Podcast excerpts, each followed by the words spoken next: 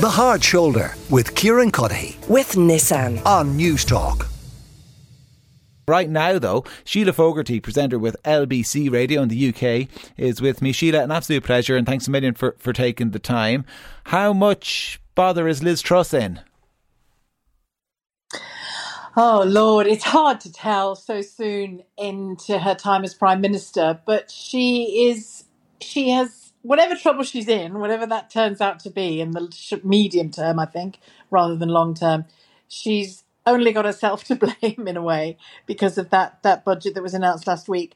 I think all this talk of letters going into the 1922 committee expressing no confidence in her is probably, I imagine one or two people have, but I doubt it's particularly a flow of letters at the moment. And if you've been following Conservative government politics for the last few years, as I know you all have, the letters are often waved around, or talk of the letters is waved around as a kind of, I'm mad. Or whether there's any truth in the letter having gone in at all is anybody's guess, really. So it's hard to call. I was talking to a former advisor in Theresa May's government who said any talk of letters going in is probably bitter Sunak loyalists looking at this situation and saying, we told you. I mean, despite that, the Conservative Party have shown themselves remarkably adept at eating their own young in recent years. They've got a taste for it. That's a lovely way of putting it. Kenneth Clarke, former Chancellor, put it slightly differently when Theresa May was trying to make some kind of accommodation with the European Research group in the 2019 Brexit battle, as in the parliamentary battle around the kind of Brexit we were going to have. And he said, I've said to her, you can throw as many donuts as you like to the ERG. They're crocodiles. And once you've run out of donuts, they'll eat you. And I think she found that to be true. David Cameron found that to be true. Boris Johnson found that to be true, and I suspect Liz Truss will ultimately find it to be true as well. So what is the nature of the complaints, in as much as they are real or she is to be worried about them? I mean, is it just the budget itself, that they think the wrong decisions have been made? Is it the reaction to the budget? Is it simply political concerns? This isn't going down well, let's turn on her? No. I think it's all of those things put together, and I think in some individuals it's all three of them together. In the campaign, that long, arduous, and eventually very dull campaign to be Prime Minister, the Conservative leadership campaign, when it was down to just the two of them, Sunak and Truss.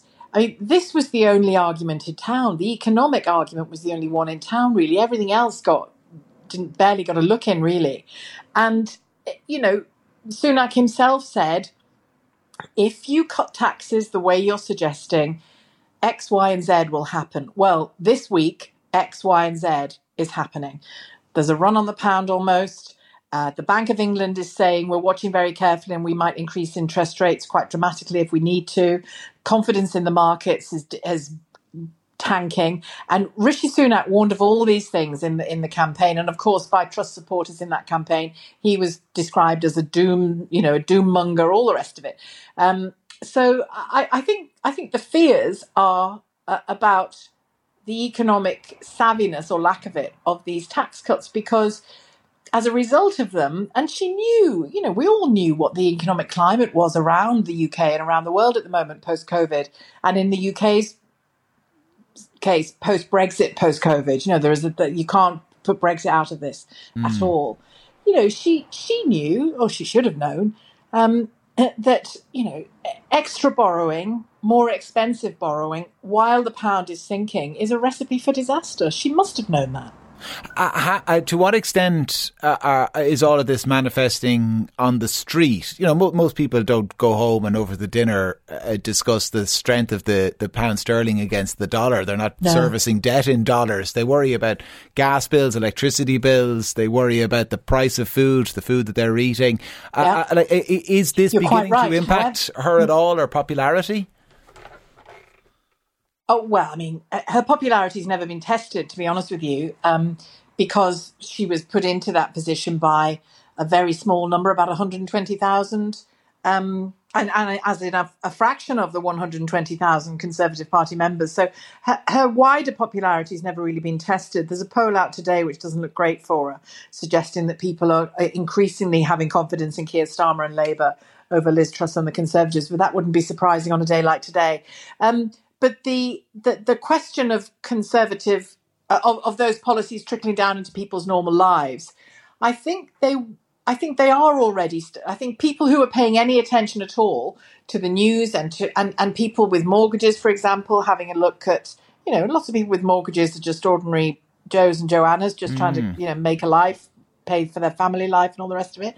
They'll be looking at this. And already we've had two companies, Virgin Money and Halifax, just two financial outfits, have withdrawn certain types of mortgage product because of these events. So people will be looking at their mortgage and thinking, oh, am I on a fixed rate? Oh, phew, I'm on a fixed rate, because the interest rates, which, as you know, have been historically low for a decade, have been creeping up very, very, in very small increments. But there's now serious predictions from serious people that interest rates in the UK could go up to 6%. Now, if you've got a mortgage that's not a fixed term, interest rates going up 6%. Is a huge amount of your annual budget. So people will absolutely start paying attention when that happens. Well, it is happening. Shelagh Fogarty, LBC presenter. Shelagh, an absolute pleasure, and thanks a million for joining us on the show as always. Hopefully we will talk again soon. The Hard Shoulder with Kieran Cuddihy. With Nissan. Weekdays from 4 on News Talk.